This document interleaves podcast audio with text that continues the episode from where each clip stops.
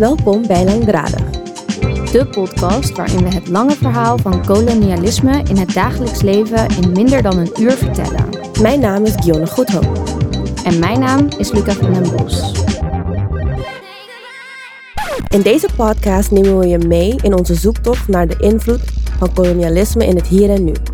Dat kolonialisme niet zomaar is verdwenen, is een feit. Het verleden heeft een invloed op het heden. Het is waarom de wereld is zoals hij nu is. Maar waar is het dan te zien in ons dagelijks leven? En belangrijker nog, hoe herken je het? We gaan in deze podcast op zoek naar de invloed van kolonialisme op hoe we uitgaan, reizen, eten en werken. Ver weg en toen halen we naar het hier en nu. En dat is eerlijk gezegd niet makkelijk te vertellen in een paar minuten.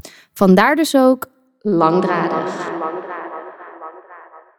Deze keer duiken we in het nachtleven en specifiek de clubs waar dancemuziek het hoogtij viert en er wordt gedanst, geleefd en gezweet op een muziekgenre waar Nederland een van de grootste exporteurs van is geworden. Nathan Koffie gaat in gesprek met clubheads, dansers en culturele voeders van de nacht.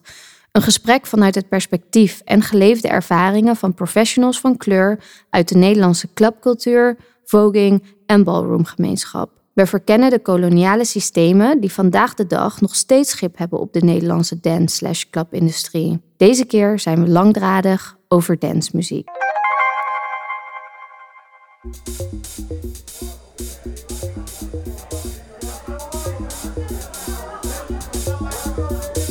Mijn naam is Nathan Koffie en tijdens deze episode gaan we het hebben over de Nederlandse dance-industrie. Een industrie waar ik zelf al 11 jaar actief aanwezig in ben, zowel in front als behind the scenes. Met dance bedoel ik synoniem uitgaanscultuur, a.k.a. clubcultuur. Ik neem jullie mee in de persoonlijke verhalen van tafelgasten die ik zo ga introduceren en natuurlijk het verhaal over clubcultuur. De Nederlandse rol daarbinnen en trots, de waardes, de liefde en de oorsprong.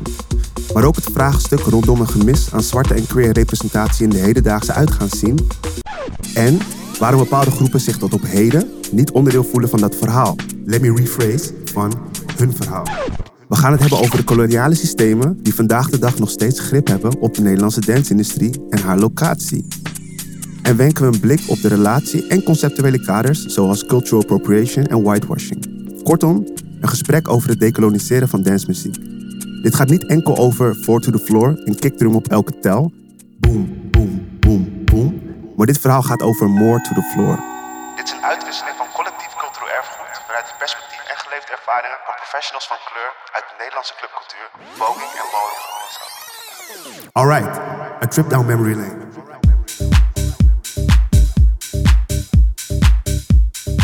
Underground dance music verwijst synoniem naar de opkomst van house muziek aan het einde van de jaren 70, voortvloeiend uit disco. En techno eind jaren 80, voortvloeiend uit funk en electro hip-hop. Deze twee muziekstromingen worden gegroepeerd onder de noemer elektronische dansmuziek, oftewel EDM. Elektronische dansmuziek verwijst in grote lijnen naar muziek die elektronisch wordt gecomponeerd door gebruik te maken van hardware of digitale instrumenten zoals samplers, synthesizers en drumcomputers, met als doel de lichaamsbeweging van het publiek te mobiliseren. De muziek wordt meestal hardop gedraaid in verschillende legale of illegale gelegenheden door discjockeys, oftewel DJ's. En Nederland staat groot bekend als een prominente aanbieder en verdiener aan deze stromingen.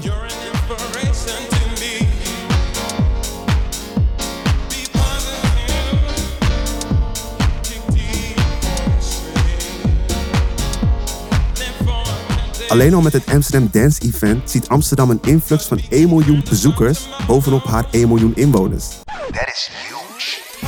Little that I know heb ik als kleine jongen, puber en tiener altijd gedacht dat house en techno en dance in het algemeen witte muziek was.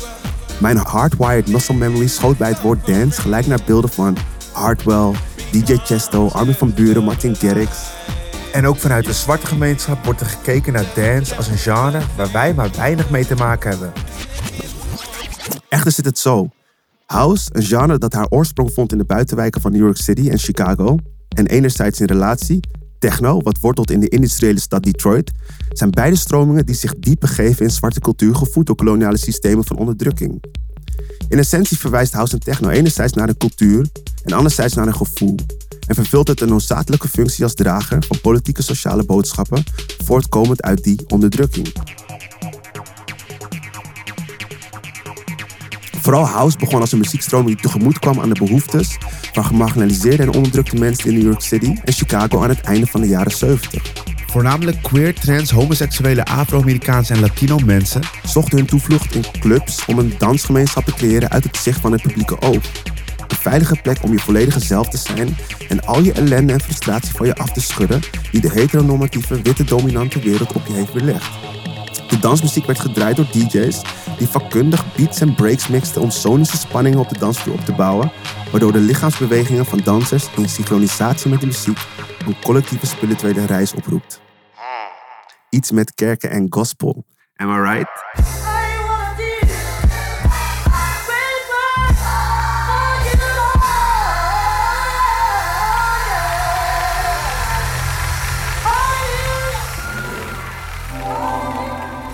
Ook was er maar weinig aandacht voor de DJ, maar meer voor de muziek.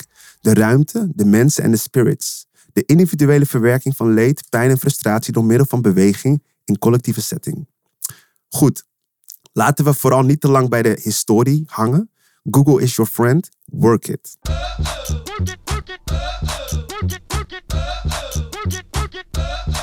Per episode lichten we een persoonlijk verhaal uit van een van de betrokkenen in de clubbing community. Een persoon die iets te vertellen heeft. In deze episode gaat het persoonlijk verhaal over Perry. Perry Gitz. Perry is theatermaker, danser en een visionair, if you ask me. Zijn verhaal vertaalt zich deels op het podium, uit de coulissen en in het licht van warme gloeiende theaterlampen en, obviously, in de nacht op de dansvloer. Hij behoort tot de eerste generatie van de ballroom folk scene in Nederland, waarin hij verder gaat met het decoloniseren van gender en kleur door middel van het organiseren van de Black Pride Ball, in samenwerking met Zelda Fitzgerald, die we later ook gaan spreken.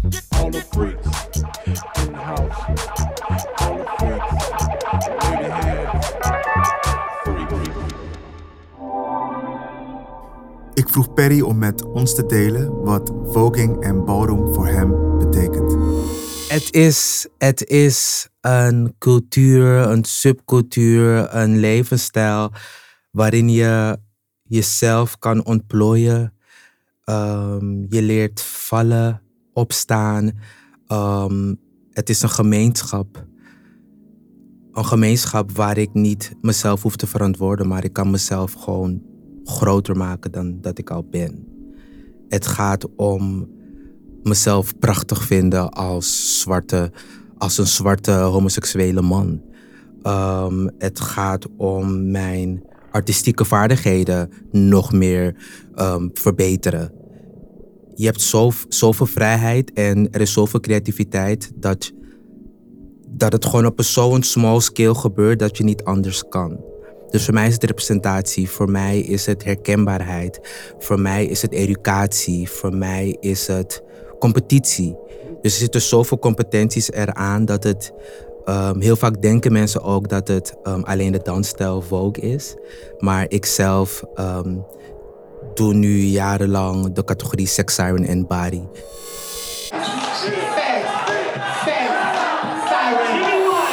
En daar gaat het om jezelf mooi vinden. Maar ook naar de sportschool gaan. Zonnebank. Ehm, wat eet je? Hoe ziet je? hoe ziet je lichaam eruit? Hoe ziet je huid eruit? Is het glad genoeg? Dus er zijn zoveel categorieën voor iedereen. Daardoor wordt het ook toegankelijk voor meerdere mensen van kleur, maar ook geaardheid, identiteit, ehm, hoe, je jezelf, hoe je jezelf uit. Er zitten zoveel dingen erin dat het, dat het voor mij ehm, vandaar ook heel houdbaar blijft en dat het gewoon door kan gaan. Want dat is gewoon het leven. Mensen denken heel vaak van oké, ehm, zij doen het gewoon daar en dit zijn zij, maar eigenlijk is het gewoon een weerspiegeling van de maatschappij. En zoals je zei, ehm, ik ben opgevoed in de kerk 21 jaar lang.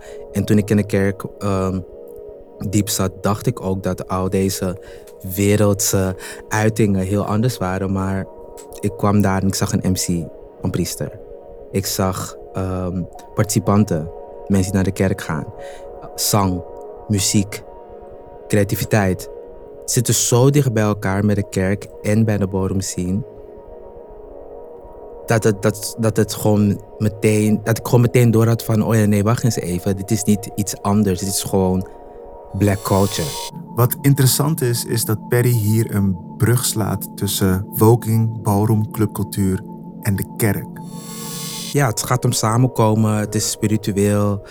Ehm, het, heeft, het heeft toch een soort van hiërarchie. Ehm, ook competitie, dat heb je ook in de kerk. Maar ook, ook, ook het pijnlijke. Het, het, is, het zijn allebei mannenwerelden. Terwijl de ballroomwereld komt van zwarte transvrouwen. Mensen denken heel vaak, oh, those gays, those faggots. En denk ik van, hé, maar nee schat, wij doen juist de zwarte transvrouwen na. Dus die cultuur is niet eens van mij. Dus ik moest ook jaren later mijn plek kennen van, wacht eens even, dit gaat niet, dit gaat niet over mij. Dus, en in de kerk heb je dat ook, dat de mannen de priesters zijn en dat de vrouwen heel onderdanig zijn. Dus het, is, het ligt zo dicht bij elkaar. En dat maakt het heel mooi, maar ook heel eng. Want dat is dan weer de maatschappij. Historisch gezien en ook nu nog moeten mensen die niet passen binnen de witte heteroseksuele standaarden van mannelijkheid en vrouwelijkheid vechten voor plekken waar ze zichzelf kunnen zijn. Ik vroeg Perry of de Nederlandse ballroom community zulke plekken heeft. Nee, eigenlijk niet. We zijn begonnen in Club Beurt in Rotterdam. Toen gingen we naar Club Air. En toen is het eigenlijk elk jaar veranderd. Dus er is geen vaste plek. Er is geen vaste plek om jezelf te zijn. Als je je eindelijk veilig voelt, als je eindelijk gezetteld bent, dan moet je weer weg. Dan is het misschien te duur, niet toegankelijk. Dus er is eigenlijk geen plek om jezelf te zijn. We zijn steeds op zoek naar een venue. Dus voor, voor, voor bijvoorbeeld als je dan een bal wilt gooien, ehm, dan moet je weer naar een organisatie gaan of naar een locatie gaan om te denken van hé, hey, waar ga ik die bal houden? Maar dan moet je jezelf weer gaan verantwoorden. Dus die extra emotional labor is gewoon te veel soms. Het lijkt erop dat gemarginaliseerde groepen binnen de Nederlandse dance scene een nomade bestaan leven. Continu op de vlucht naar voorwaardelijke, maar ook tijdelijke veiligheid. Wat doet dat in gevoel met jou en jouw zijn? Het is frustrerend. Het is gewoon frustrerend, want wat, zoals ik zei, je, je bent gewoon altijd heel sceptisch. Want je, je weet gewoon nooit wanneer je weer weg moet. Of wanneer je weer hoort van, oh ja, jullie mogen hier tot vier uur blijven, terwijl de boot tot zes, zeven uur kan zijn. Dus het is, het is gewoon nooit vast. We hebben nog, we hebben, ik, ik, ik ken geen enkel plek dat ik denk van oké, hier kunnen we zijn voor 50 jaar of voor 100 jaar. Dus je bouwt op, je werkt hard, je, je bereidt je voor. Maar ja, het jaar daarop kan het heel anders gaan. Wat gaat hier dan mis? Ook tijdens het research naar een locatie kwam ik eigenlijk uit op een dood einde wat betreft een plek die ruimte geeft aan bepaalde gemarginaliseerde groepen om zichzelf te kunnen zijn tijdens de nacht. Waar ligt die verantwoordelijkheid? Ik denk dat mensen het nog steeds zien als iets raars. Het is natuurlijk super fem. Dus dan komt het weer dat, ja, dat, dat alles wat fem is in de, zwart, in de zwarte gemeenschap, in de witte gemeenschap, toch wel eh, niet gezien wordt als het. Dus ja, mensen nemen het niet serieus. Ik als theatermaker, zodra ik begin met iets theatraals, zodra ik begin met iets over theater, dan merk je toch wel dat, mensen, dat er heel veel animo ervoor is. Maar zodra het over bodem gaat, dan is alles super underground. Terwijl als ik nu kijk in de mannerisms, in taal, op tv, in de bladen, gaat alles over ballroom. Alle invloeden komen uit ballroom. Wij zijn de inspiraties van alles. Dus hoezo hebben wij niet de commerciële plekken? Hoezo moeten wij weer underground? Hoezo moeten wij dan in de kleine zaal? Of hoezo krijgen wij dan maar vier uurtjes de kans om onszelf te zijn, terwijl jullie alles van ons stelen? Dat is toch raar? Ik denk dat mensen um, moeten afstappen van hun plekken. Um, er moeten verhuurders komen. Er moeten mensen die bovenop zijn, financiële um, afdelingen. Zij moeten gewoon zeggen van wat willen jullie doen en jullie gaan het gewoon doen en klaar. Ik heb ook ik heb geen tijd meer om zoveel te praten erover. Ik wil gewoon nu geld zien. Ik wil nu locaties zien. En die locaties moeten gewoon op onze namen staan. Ownership, dat vind ik belangrijk. Zo creëer je gewoon een legacy. Anders, anders praten we over 50 jaar weer over... Oh ja, er was zo'n jonge Perry die dan geen... Girl, Ik, like, huh, we worden steeds erased. En dan moeten wij steeds weer de geschiedenis weer een soort van gaan opwekken. Terwijl ik denk van nee, als wij gewoon die panden hebben, als wij het geld hebben, als wij de programmeurs zijn, dan gaat het heel anders zijn. Dus structureel moeten er gewoon dingen veranderd worden. Het ecosysteem van clubcultuur mag dan wel voort zijn gekomen uit black culture, maar teruggeven doet dat het niet. Eerder uitsluiten. Wat houdt jouw vuurtje aan? Voor mij de noodzaak om door te gaan ehm, binnen de bodem zien als, ehm als ballwalker, dus meedoen aan wedstrijden, maar ook het organiseren, is omdat mijn broertjes en zusjes daar zijn. Ik zit nu bijna tien jaar in de bodem zien en dit, dit, dit zijn mijn familieleden. Dit, dit zijn mijn moeders, mijn vaders, mijn broertjes, mijn zusjes, mijn nichtjes, mijn neefjes, mijn opa's, mijn oma's. Dus ik kan niet anders. En ik voel ook een verantwoordelijkheid. Ik als ehm, in een bottom scene heet het Butch Queen, a gay black man. Moet ook teruggeven. Zoals ik al zei, dit gaat niet om mij. Het gaat om een soort transvrouwen. Dus ik als man heb ook mijn privileges. Dus ik moet wel teruggeven in het organiseren, in het lesgeven, ehm, in het meedoen. Ehm, als ik een categorie als sex siren of body loop, dan sta ik, dan denken mensen, oh ja, dan, dan is hij daar weer um, half naakt.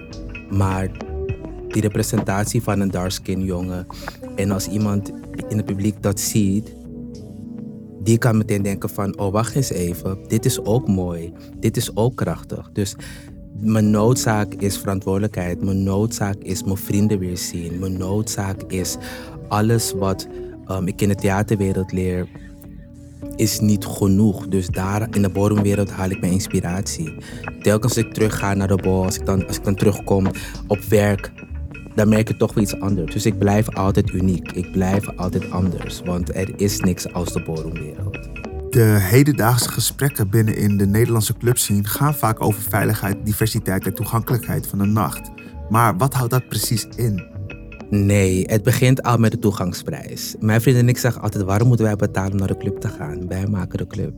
Sorry, we zien er geweldig uit. We komen altijd in een dresscode. We staan bij de DJ links voor. We dansen, we chansen. Dus ik snap nooit ten eerste waarom toegangsprijzen zo duur zijn. Ten tweede, ehm, de doorbitches. Het lijkt alsof wij altijd zo'n strenge deurbeleid hebben. Dus je bent sowieso heel zenuwachtig als je naar de club gaat. Je denkt van oké, komt iedereen wel binnen? Of oh ja, laat me met een, een, een, een vrouw gaan. Misschien kom ik dan. Dan denk ik van, hè, maar dat is toch raar. Want als ik naar de geschiedenis kijk van clubs, Willy Ninja, Archie, al die soort transvrouwen, die waren in de club. Dus de club is gewoon van mij. Dus ik snap nooit waarom het dan altijd een goed doel is om in de club te zijn. En I get it. Heel veel clubs hebben nu een soort van um, blaadje waarin er staat no transphobia, no homofobia, no this, no that. Al die guidelines. Maar denk van, ik vind het nog steeds heel performatief. Want als ik binnen ben, dan voel ik me niet altijd heel veilig. Een lid van, onze, van de Borum, uh, van de scene is vorige week gewoon aangevallen door twee mannen. En dan denk ik, oké, je kan dan wel een blaadje hebben op de voorgrond, maar er gebeurt toch niks. Dus bij mij gaat het om beveiliging moet strakker, doorbridges moeten strakker. Het moet goedkoper zijn of gratis, want niet iedereen kan naar binnen. Um, de line-up, als, als, ja, we kunnen, wel, we kunnen inderdaad wel zeggen van hé, hey, er zijn meer zwarte DJ's, maar de line-up moet dan ook voor mij niet zo heteronormatief zijn. Ik zie nog steeds heel veel straight, zwarte. Um, en, en ja, zwarte mannen en vrouwen die dan op de line-up staan. En dan denk ik van ja, maar dat is nog steeds geen representatie van. Maar bewegen we uiteindelijk dan wel vooruit of is dat een illusie? Ik weet het niet. Omdat ik nu ook in een fase ben waarin ik eh, heel veel privileges heb als het gaat om. Um, ja, ik, ik, zit nu ook super lang in de bodemwereld, ik zit super lang in de clubscene. Dus ik weet niet als ik mijn broeder of mijn zuster zou vragen die op mij lijkt. Snap je? Ik vind het, ik vind het gewoon heel moeilijk omdat ik nu ook wel weet van positie. Ik, ik kom nu wel overal binnen en ik kom nu wel op de lijst en ik ken nu wel alle doorbitches. Dus voor mij is het super veilig. Maar ik weet dat het voor heel veel mensen niet zo is. Dus dat is, dat is gewoon, dat is ook het ding. Dat je dan toch wel een soort van kan klimmen tussen haakjes. Maar dat is super individualistisch. Dus als groep zeg ik nee, maar als individueel ja. En dat is nog steeds heel pijnlijk. Want je ziet wel dezelfde mensen in de club. Dezelfde zwarte mensen in de club.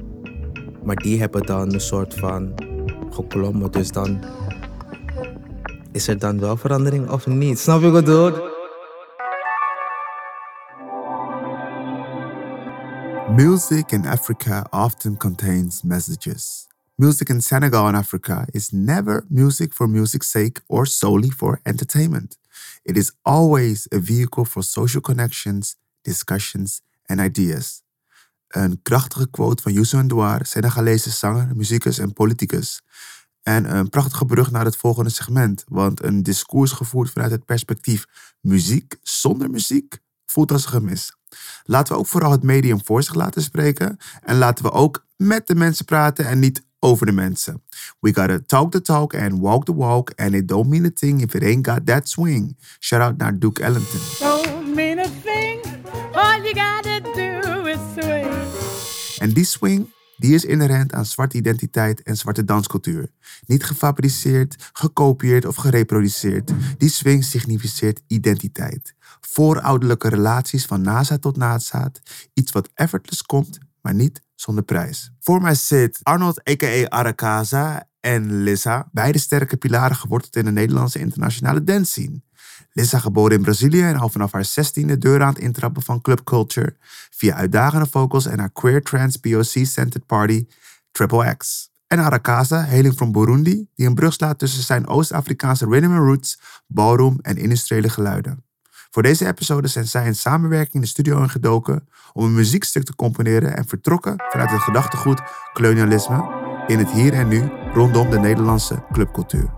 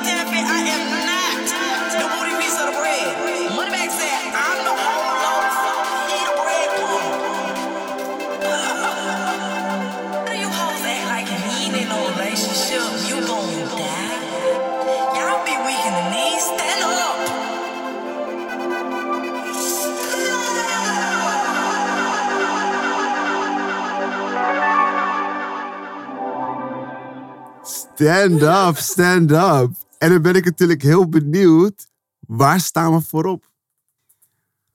Oh, waar staan we voor op? Voor onszelf. I was just about to say that. Ja, voor ourselves. Hoe kwamen jullie bij die titel? Um, well, de meisje in die sample die zeggen best wel vaak. Ik weet niet hoe we bij deze exacte sample kwamen. We hadden een beetje, we hadden een paar verschillende ideeën. Maar op een Ja. gegeven moment toen, toen zei ik volgens mij van, oh my god, weet je nog Ja, dit filmpje? En ja. oh, oké, ja, we kunnen Ja. gebruiken. Ja. En toen dachten we zelf ook al van, oké, eigenlijk wat ze zegt slaat ook best wel heel erg aan Ja. tot het thema. Tot het zelf. thema, ja, ja. En eh, hoe is het in de, tijdens de sessies zijn jullie omgegaan met het thema kolonialisme en dan in lijn met het produceren en maken van muziek? Hoe, hoe zijn jullie daar over in gesprek gegaan of hoe is dat uiteindelijk, eh, ja, hoe is dat gegaan? Ehm, ik denk dat we eerst een soort van probeerden te kijken naar certain kinds of music waar wij dachten van oké, this is obviously black, so obviously techno. En dan het liedje heeft ook ehm, wat bubbling influences, omdat we het best wel interessant vonden hoe bubbling een soort van eh, best wel zwarte muziek is, maar toch al heel Nederlands of zo. Ja, klopt. Dus Ja, een van ja, ja, ja. hele interessante achtergrond. En Rotterdam. en Ja, like, you know. ja, ja, ja, dus ja. we dachten, oké, laten we daar wat inspiratie vandaan halen. Um, obviously, the, the vocal samples from a meme. Ja. Uh, which is like Black Twitter. You Yes. know? How do you hoes act like if you ain't in no relationship, you gon' die? Y'all be weak in the knees. Stand up! Stand up! En ik denk dat zeg maar met die onderdelen zelf, dat we vervolgens gewoon hebben gedacht van oké, let's just unapologetically be us, you know? Ja. Because I think that's the main, I think the main goal of like decolonization is being able to position yourself unapologetically. Wow. So, Hear, hear. ehm, ja, en ik denk Ja. dat we, ik heb volgens mij hebben we niet heel erg nagedad van oh, Ja. hoe kunnen we decolonisatie Ja, precies. eh, zeg maar teweeg brengen met deze track of zo. Ik denk Mhm. dat zeg maar two black people making music and it being showed and listened to, you know, is Ja. already a good step.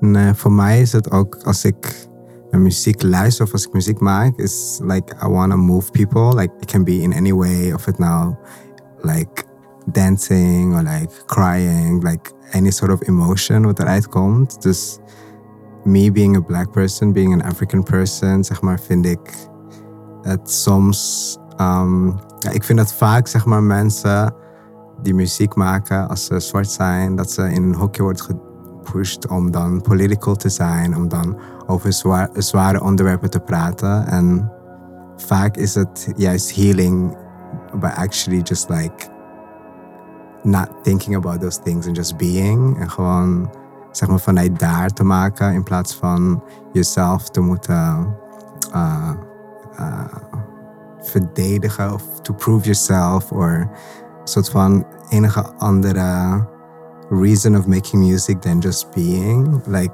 soms voelt het dan voor mij very like forced. So I would rather Mhm. just do what feels right and then maybe like move people like from there. Dat is eigenlijk, eh, ik weet nog dat voor dit gesprek, toen hadden we ook even een gesprek over de podcast, hoe het zou gaan. En toen zei ik ook al van, like, als een eh, zwarte vrouw word je best wel vaak in een soort van hoek gestopt waar mensen verwachten dat alles wat je doet heel, eh, zeg maar, politiek Mhm. is.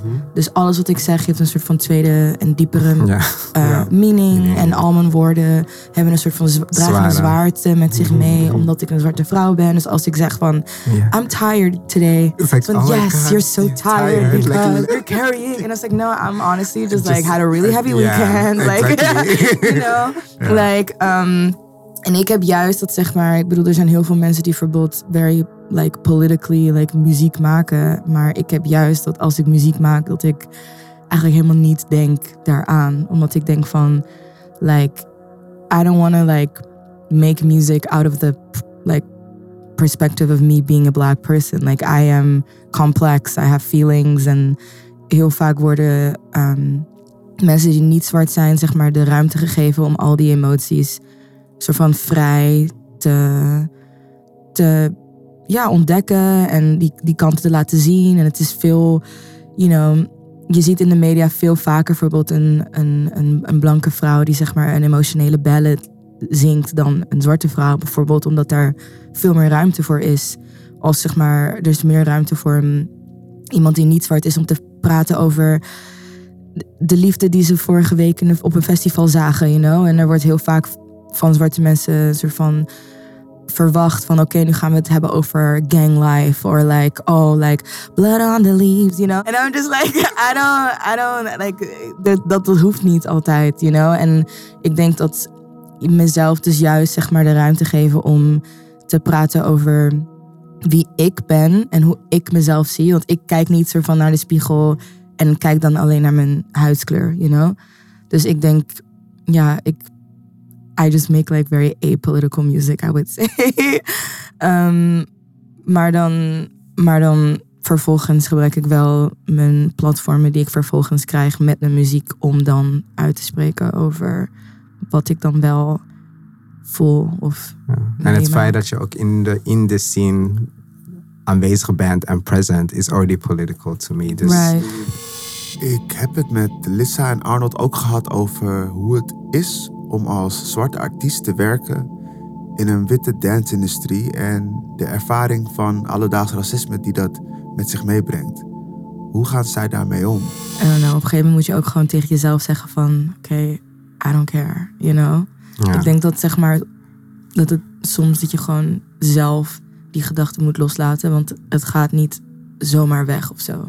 History is here. Ja. You know, there's a, like a lot of books. En like, de geschiedenis is heel belangrijk. Maar ehm, mijn therapeut die zei tegen mij van... ehm, dat je een soort van naar je leven moet kijken als een eh, museum. En I think also with the black experience. Like, je kan zeg maar niet al, al je kunstwerken met je meedragen, zeg maar. Je moet zeg maar, als je zin hebt om even naar een kunstwerk te kijken en het stukje erbij te lezen, dan kan je dat lezen en dan kan je de emoties erbij voelen. Maar op een gegeven moment moet je ook weg kunnen lopen van dat kunstwerk. Ja. En doorgaan met je dag of met je leven. En ik denk dat dat heel belangrijk is voor black people Ja. to also be able to kind of let go of that struggle. Because the struggle is always going to be there. En als jij zeg maar toelaat dat het elk aspect van je leven actief Artiest. Mhm. uh, invloedt, dan ja, koloni koloniseer je eigenlijk bijna jezelf in a way. Yes. I mean, I, that's a tricky No, thing to say. it is. It I'm not trying to like have a hot take right now, but it's like you know, uh, it's like I'm like you know, I'm just release me. kind of. Ja, ja, ja. Het is ook denk ik soms de perspectief vanuit je ook zeg maar het zwart zijn ki- bekijkt. En heel vaak is onze lens vanuit zeg maar het westen en like, vooral ook heel erg het Afro-Ameri- African American um, experience. Die eigenlijk, maar ik denk dat uh, als je uit Europa komt, uh, dat je, en als je African bent bijvoorbeeld, speaking for myself, dan heb je een hele andere experience with your blackness en je zwart zijn. En soms moet ik even loslaten wat de main um, soort van mainstream black experience is en echt teruggaan naar wie ik ben. En uh, I'm not a minority, so I don't refer to myself as a minority. Want ik ben opgegroeid met black people around me, so I was never feeling like I was a minority. Maar in Europa bijvoorbeeld wel. Dus soms moet ik even schakelen van, hey, like don't stay too long in this lens because that's not who you, who we all are, you know. Greetings, deep sea dwellers. Dit verhaal begint in het diepe, in de diepe, donkere afgrond van de Atlantische Oceaan. Zo diep dat wij ons afvragen of er leven bestaat. Onderzoekers noemen het ook wel de Mariana Trog. De Mariana Trog is met een diepte van ongeveer 11 kilometer de diepste bekende plek in de oceaan. Nog dieper dan de lengte van de Mount Everest. Kan je je voorstellen? Geen mens kan er overleven en er is maar weinig bekend wat zich daar schuilhoudt. Maar laten we even onze fantasie gebruiken. Stel, stel dat tussen 1525 en 1867, tijdens de gruwelijkheden van de transatlantische slavenhandel tussen Afrika, Amerika en Europa, er zwangere Afrikaanse vrouwen tijdens de middenpassage van de schepen werden gegooid, omdat ze ziek waren, zich verzetten of simpelweg te zwaar of te veel ruimte innamen. En stel nou dat die ongeboren baby's zich op mysterieuze wijze van hun moeder hebben kunnen scheiden, als zwemmend uit de baarmoeder. En zich hebben aangepast aan hun nieuwe, bizarre leefomgeving Er is de Deep Blue Sea. Laten we deze onderwaterwereld Bubble Metropolis noemen en deze baby's Draxians. Geboren met kiemen, vinnen en buitenaardse eigenschappen om op deze diepte te overleven. Ten slotte leefden de baby's natuurlijk al in een aquatische omgeving van water, namelijk de baarmoeder. Terwijl de mythe van Plato's Atlantis juist eindigt in een volledige onderdompeling in de oceaan, begint juist het verhaal van Drexia. De ontwikkeling van een onderwaterwereld opgericht door deze ongeboren kinderen van zwangere Afrikaanse tot slaafgemaakte vrouwen. Fast forward. Eeuwenlang hebben de Drexians in vreedzaam isolement op de zeebodem geleefd en hun bubble metropolis bezet. Zich niet bewust van het land of leven dat hun voorouders moesten achterlaten. Een ware aquatische wereld vol van leven, avontuur en community. Ja, ja, en ik hoor je vast denken: dit klinkt als een superheldenfilm, een Marvel comic story of misschien wel een Disney blockbuster. Maar nee, dit is het verhaal van Drexia, een mythologische onderwaterwereld gecreëerd door Gerald Donald en James Stinson, het mysterieuze Detroit-based Afro-Amerikaanse technoduo dat hun eigen enorme afrofuturistische utopie bouwde, ver onder de zeespiegel, via muziek, visie en spoken word.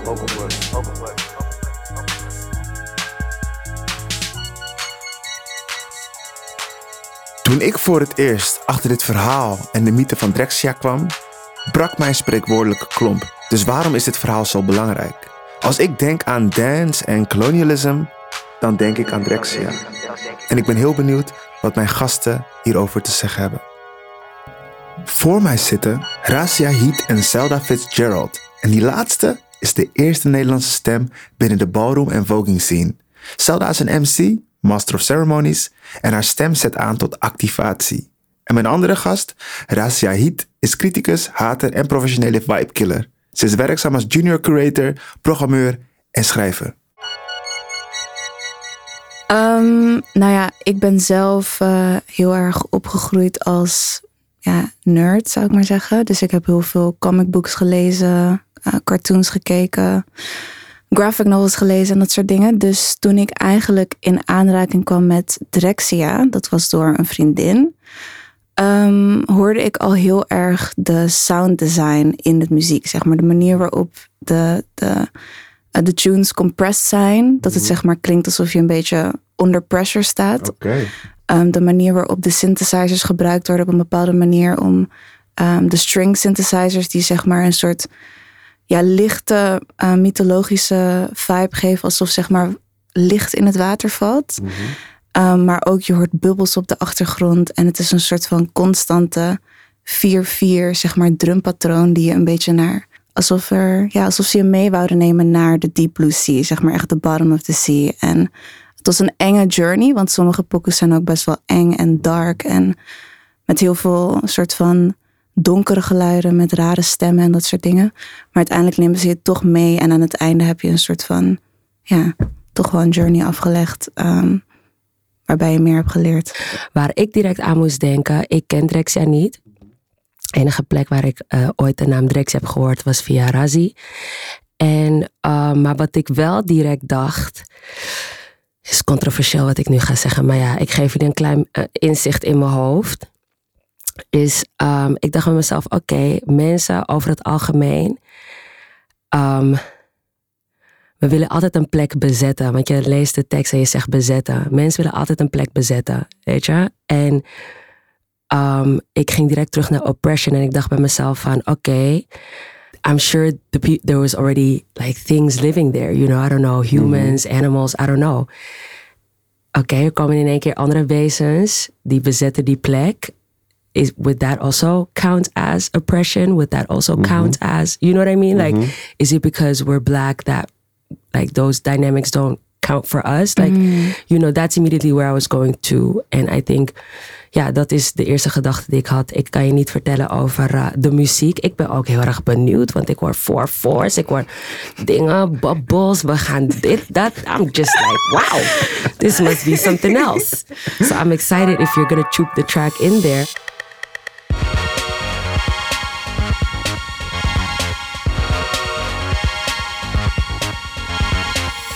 Interessant dat je dat zegt, aan om in te haken. Want um, met bezetting Het is eigenlijk, eh, ja, die imagination komt dan uit, of course voort uit een bepaalde oppression, een soort van Afrofuturism. Ehm, waarom gebruiken we dan dezelfde tools ehm, voor onze imagination als Mhm. de tools die de oppressors eigenlijk gebruiken?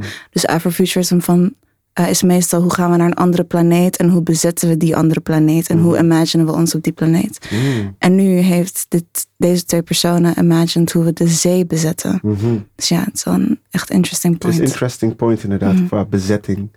Eh, en dat het inderdaad weer een soort van dezelfde handvatten zijn die zijn aangeboden ook vanuit het koloniale systeem. Mm. En dan is de voeding natuurlijk anders. Dat ze hier inderdaad, maar wat jij ook al zei, zei een, een verhaal proberen te vertellen waar ze de, de leed en pijn die ze hebben ervaren eh, in een futuristische utopie kunnen gieten. Waarin ze een soort van vrij kunnen staan van deze oppressie. Mhm. Uh, maar er zit inderdaad een soort van sideline aan die eigenlijk weer doelt op een bezetting van iets anders weer opnieuw.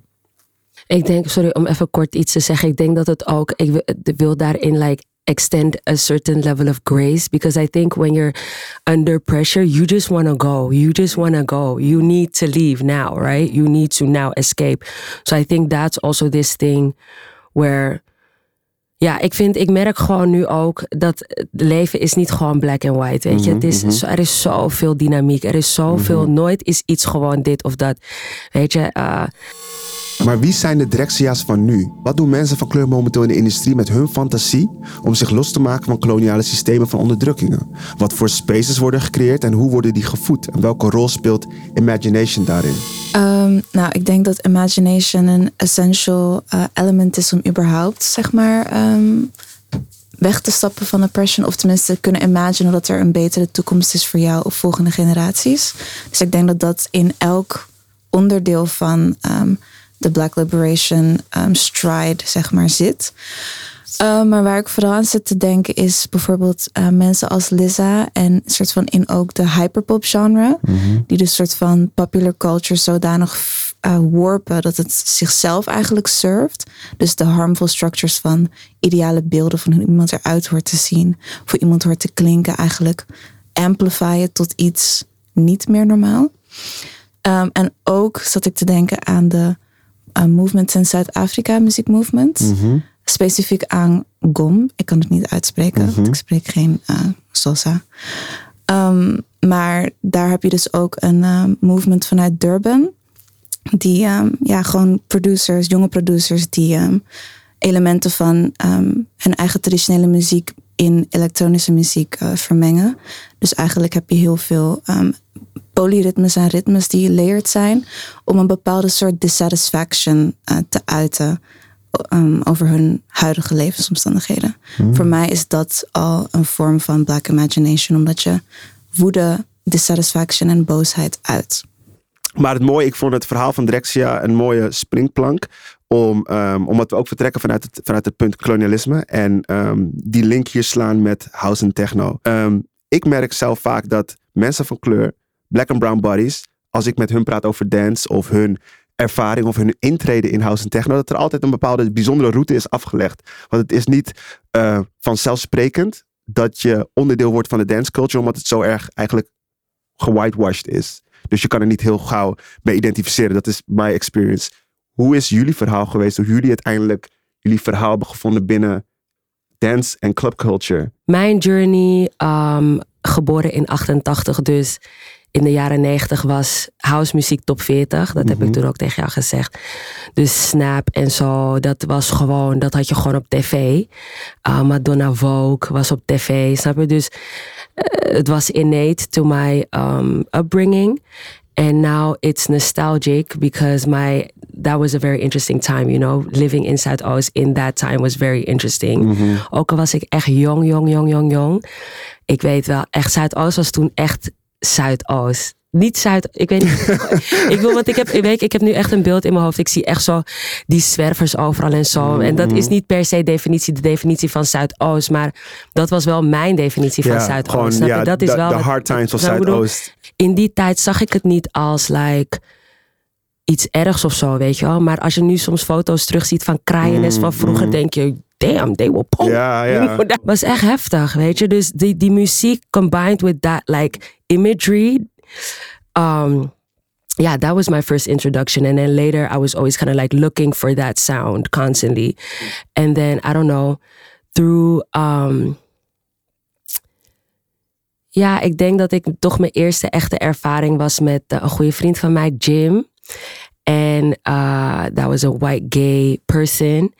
And they took me out to all the hot parties, you know, the model parties and stuff. But then I started looking again back for that like nostalgic feel, that like raw thing. And that search just brought me to the right people, basically. Mhm. Want je bent een MC.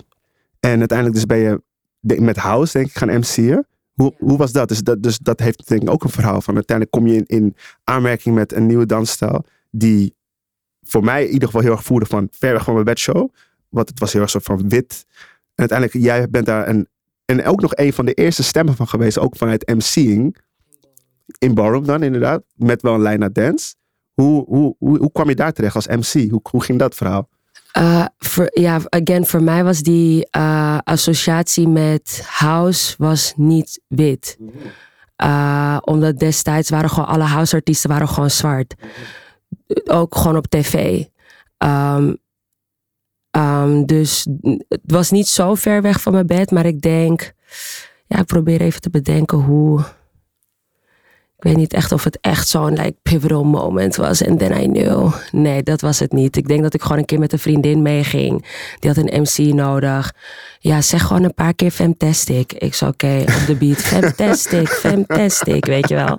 En zo is dat eigenlijk gewoon een beetje gegaan. Ik heb niet, het was niet een heel like, aha moment of zo, nee. is interessant om te horen dat in de jaren 90 er veel meer kleur in de scene was toen house letterlijk aan het doorbreken was. Maar toch ben ik dan nog steeds benieuwd hoe dancemuziek over time zo wit is geworden vandaag de dag. En ook hoe het komt dat er relatief weinig DJ's en bezoekers van kleur binnen deze cultuur bewegen. Ik wil niet, ik ga niet uh, totally discrediten dat ik naar technofeesten ging en I wasn't the only black girl. Uh, not at all. Um, but I never felt like clubbing for me never felt like it's something that I like doing with other people, but it wasn't per se something that I had to do with other people. Want ik kom oefenen. Ik heb gewoon een set nodig en ik moet gewoon mijn chance oefenen. Snap je? Ik moet gewoon maar een nieuwe rap op. Weet je, dat ben ik aan het doen. Snap je? Dus het is, ik weet niet, het was die. De muziek is me thuis. Snap je ik bedoel? Dus als ik muziek heb, ben ik sowieso thuis. I'm always good. You know what I mean? Mine is pretty short.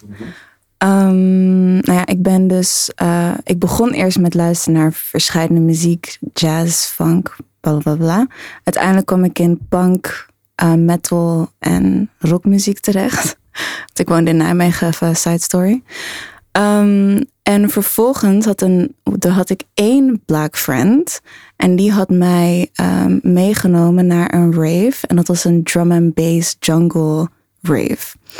Dus dat was de eerste keer dat ik eigenlijk in eh, elektronische muziek terecht kwam. En ik was helemaal flabbergasted because people were so nice.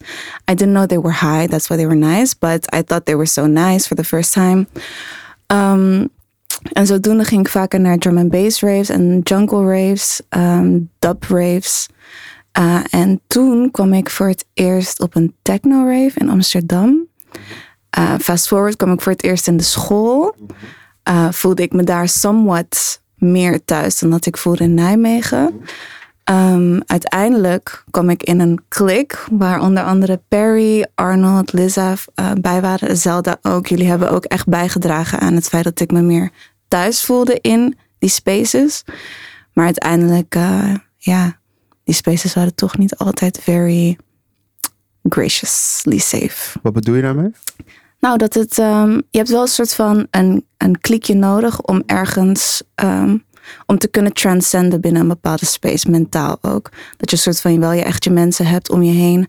Om je van bepaalde externe violences te kunnen uh, beschermen.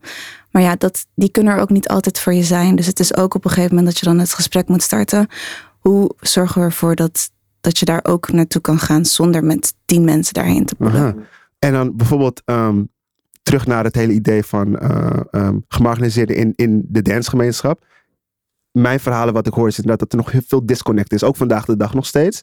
En ik ben benieuwd waar die disconnectie vandaan komt. Um, nou, wel, ik, wil, ik wil nog wel eventjes zeggen, I ain't got all the answers. Um, maar ik denk sowieso dat uh, commodification wel echt een heel groot, uh, groot deel is. Dat zeg maar manieren van uiting, manieren van zijn op een bepaalde manier eerst um, gezien worden als niet, um, niet interessant, niet belangrijk, niet uh, relevant. En dat dan when some people catch on, dat het dan ineens in een soort van money-making machine zeg maar terechtkomt. Als een soort van ja, gewoon vlees en een grinding machine.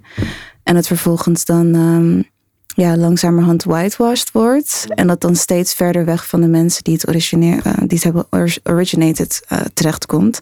En dat dan op alle vlakken, zeg maar. Dus niet alleen in representation visueel, maar ook binnen eigen communities. Ook psychologisch, ook money, zeg maar. Dat er geen accessibility is ook tot die spaces, tot die muziek meer.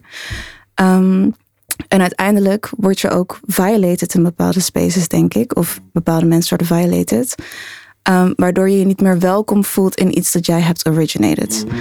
Dus zodoende gaat het dan misschien in binnen één of twee generaties kan het al gebeuren. Mm -hmm. Dat die generatie daarna zich al helemaal niet meer identificeert met hetgene dat is originated. Hoe, hoe, hoe denk jij daarover? Waarom die disconnectie um, er nog steeds zo groot is? Want bijvoorbeeld ik heb jarenlang uh, muziekles gegeven um, aan veel zwarte bruine kinderen. En als ik het dan ook heb over house of techno, dan is het altijd van, no man, het is witte muziek. Ik heb daar helemaal niks mee. En dan probeer ik ze juist het verhaal mee te geven van, wait a second, this is also part of your story. You don't have to be part of it, but just see that this is also part of your story. Dus waar komt die disconnectie vandaan? Ik denk dat dat gewoon op het eerste gezicht is het gewoon wit. Het ziet er gewoon wit uit. Alles is wit. Uh, het klinkt wit. Wat klinkt, ja, ik bedoel, klinkt wit. I don't know. It's the white association uh, people have with it, I think. Ja, en dat heeft een hele soort van hele tijd geduurd van jaar in, jaar uit. Het hele concept, soort van whitewashen, whitewashen, whitewashen. Ja, en uiteindelijk tuurlijk. zie je de hele route niet meer van terug. Ja, maar dat is ook uh, omdat er heel veel erasure plaatsvindt naast, zeg maar, commodification.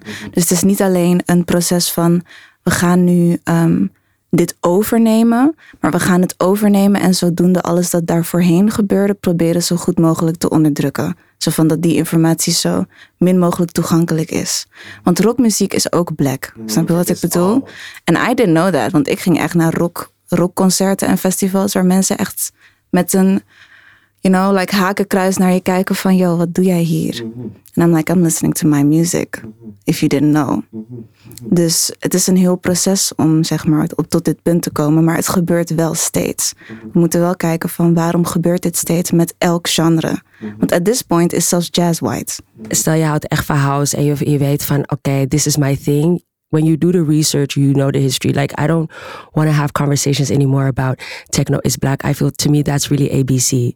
By now we know techno is black, rock music is black, punk is black. We know that the cradle of creation is Africa. Let's not. I don't want to be too like, but that's the situation, you know.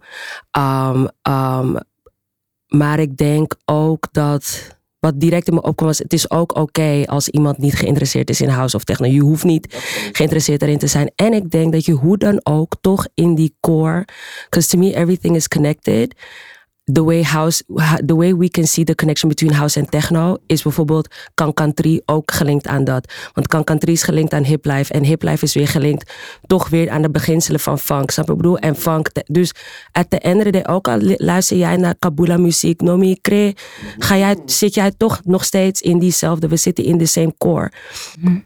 Ik denk wat het problematiek is, is the way we all have the same way we define success. Because mm. to us success is a big booking. To us success is, weet je, uh, in de line-up van Dekmantel staan of op Tomorrowland. Dat is voor ons succes. En maar dat is Wittemans succes. Mm-hmm. Dat is voor hun succes. Dus als wij hun succes gaan willen volgen, ja, dan is het zielig van ja, twee, twee POC's, blacks op hun line-ups. Juist. Ik zeg niet van we moeten onze eigen festivals maken, doen. Mm-hmm. Ik, ik, doe dat, ik doe dat wel. Want dat is hoe ver mijn brain kan gaan. Maar ik, ik vraag me af, can we even go deeper and really redefine what success means to us? To mm-hmm. us as an individual, to us maybe as like a smaller group, and then maybe bigger and bigger. You know what I mean? And I mm-hmm. think that's when we start not we start connecting with us instead of trying to chase the other. You know what I mean? If that makes sense. Ik eh, ben het er echt helemaal mee eens. Want eh, ik heb het er vaker over hoe we vaak conversations hebben over dit soort dingen van een white perspective. Zo van hoe gaan wij onszelf daarbij voegen? Of dat we steeds in een soort explanatory role zitten. Om inderdaad de ABC's, de fundamentals that we already know, weer uit te leggen. To keep reiterating. Maar om dat te doen hebben we, verliezen we energie om ook echt daadwerkelijk verandering te maken intern. En daarnaast had ik het ook al, volgens mij gisteren of een paar dagen geleden tegen je gezegd van... ehm, voor mij is representation, again, controversial opinion. Voor mij is representation een mooi woord voor tokenism. Want, um, you know, je zet nog steeds black and brown bodies, black bodies specifically, in white supremacist spaces met een infrastructuur van white supremacy. Die ze eigenlijk nooit tot zelfontplooiing gaat kunnen laten komen, maar alleen binnen de perken van white supremacy. Dus representation is één deel. Ja, het is een deel, een onderdeel. Het is een stukje van een grote puzzel. You know? Het is goed dat jonge mensen zien van... hé, hey, oké, ik kan dit ook. ehm, ik kan hier ook zijn. En ik kan ook een dit en een dit en een dat worden. Maar zoals Zelda zei, we moeten ook kijken... hoe eh, redefiniëren we succes? Is alleen het komen op die plekken succes? Of is zeg maar dat de eerste stap naar een lange weg naar succes? Laten we het hebben over de visie van herstel. Hoe kunnen we verandering in gang zetten en ook vooral blijvend houden? Blijvend als stenen, een gebouw, een fundament, maar dan zonder erfpacht. Even een kort overzicht wat er allemaal gebeurd is in de afgelopen periode in het clublandschap. De afgelopen twee jaar zijn verreweg interessant geweest voor de dance music industrie wereldwijd. Corona raasde in hoge snelheid naar alle uithoeken van de wereld. En clubs sloten hun deuren voor onbepaalde tijd. Maar naast de pandemie waren er meerdere gebeurtenissen die de boom flink geschud hebben. Zo zijn de gesprekken rondom een gemis aan zwarte representatie in de dance scene een hot topic geworden. En zijn vele grote spelers, bedrijven, clubs en artiesten kritisch onder de loep genomen door activisten en clubgangers. Zo hebben we kleine spelers, maar ook grote spelers, zoals bijvoorbeeld Kevin Sanderson, een van de grondleggers van het technogeluid, naar voren zien komen in een interview waarin hij stelt dat de scene nog steeds enorm tekort doet aan zwarte artiesten. Hebben we naamsveranderingen meegemaakt van prominente witte artiesten die zwarte namen of referenties gebruikten. Bijvoorbeeld de Black Madonna naar de Bless Madonna. Dichter bij huis Dieter Swindle naar Damn Swindle. En even voor de luisteraars, dit zijn bekende artiesten in de scene. Is het instituut en club de school in spreekwoordelijke vlammen opgegaan. En hebben ook te maken gehad met veel predator gevallen van gerespecteerde artiesten. Um, een enorm bewogen jaar, eh, if you ask me, in clubcultuur. Eh, wat vertelt deze recap voor jullie? Is verandering, bewustwording en herstel aan de horizon? Ja, de vraag is dan misschien herstellen naar wat? You know, waar, waar herstellen we naartoe? Wat was er voorheen om, om naar terug te gaan? Ehm, is dat mogelijk? Of moeten we juist vooruit gaan en, you know, gewoon wat dingen breken en vanuit de grond op weer iets anders eh, creëren? Dat is persoonlijk mijn eigen strategie vaak. Gewoon destroy en dan rebuild. Ehm, verandering op bepaalde hoogte, ja, tot een, tot een bepaalde hoogte denk ik wel. Ik weet niet, eh, ja, die naamveranderingen eh, leuk en zo, whatever. Maar als die, als er niet kritisch bevraagd wordt waarom iemand het überhaupt nodig vond om een zwart iets toe te eigenen, vraag ik me af of dat persoon dat niet nog steeds doet, zelfs na die naamverandering. Ehm, ja, en, en verandering. Ik bedoel, representatie is een ding. gebeurt wel. De school gaat blijkbaar weer open. Ik bedoel, we didn't hear anything about it. Dus uh, I don't know hoe in verre. Ja, ja. Hoe, hoe kijk jij ernaar? Is er, is er gevoel voor een verandering, bewustwording, herstel? Met bijvoorbeeld inderdaad mensen veranderen hun naam. ehm, eh, eh, hoe noem je het nou? Ehm, inclusie, diversiteit. Nou, het zijn natuurlijk hot topics momenteel. Wordt over gesproken. Eh, bepaalde mensen worden terechtgesteld. Eh, dus er is, er is veel shaking aan de hand. Is dit een sign of herstel, verandering en bewustwording? Uh, voor mij niet. Gewoon voor mij. Ik spreek alleen voor mij persoonlijk. Uh, ja, ik las het. Ik vond niet echt dat Kevin Sanderson echt iets had gezegd. Want hij zei gewoon van.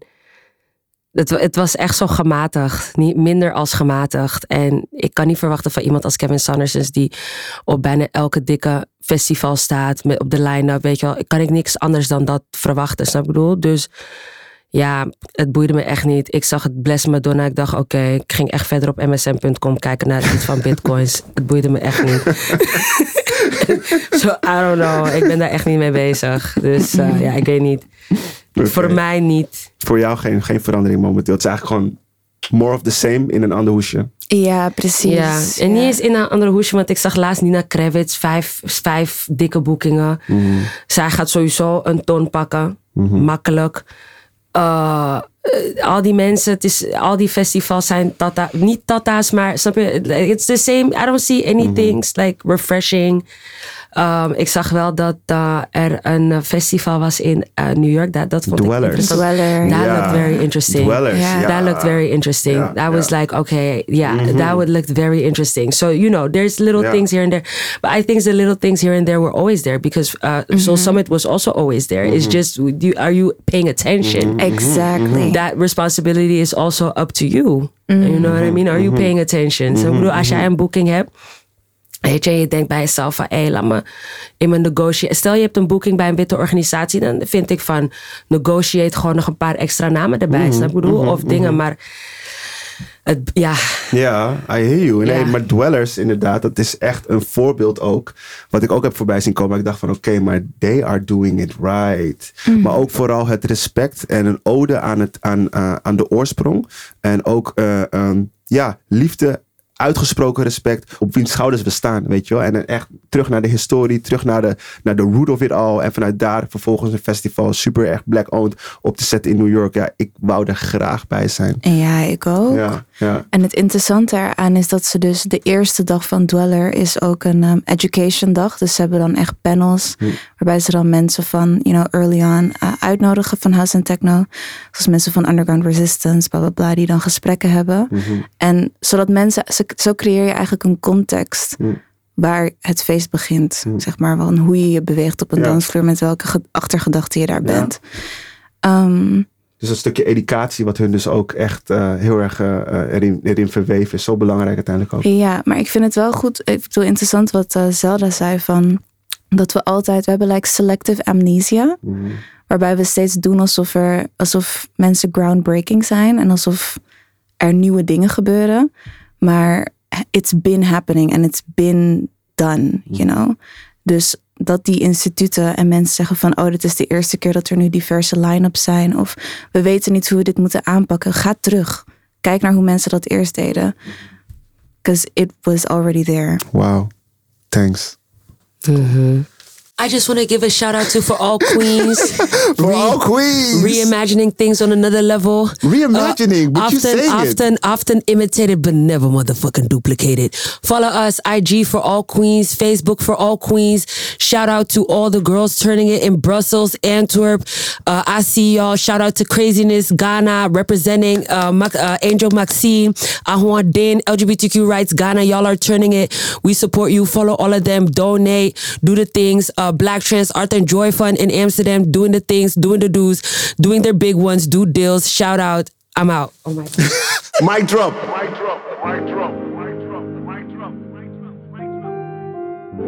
Bedankt voor het luisteren. Dank ook aan al onze gasten en artiesten die hebben bijgedragen aan een mooie aflevering. Deze podcast is gemaakt door Luca van den Bos, Chihiro Geuzenbroek, Dionne Goedhoop, Nathan Kofi en Hodan Warselen. Langdradig is geproduceerd in samenwerking met het Tropenmuseum in het kader van de tentoonstelling Onze koloniale erfenis. We zijn benieuwd wat je van dit verhaal vond. Laat het ons weten door ons een berichtje te sturen op Instagram of Facebook op het Tropenmuseum of via de mail op podcastlangdradig.gmail.com. Alle links vind je ook in de beschrijving.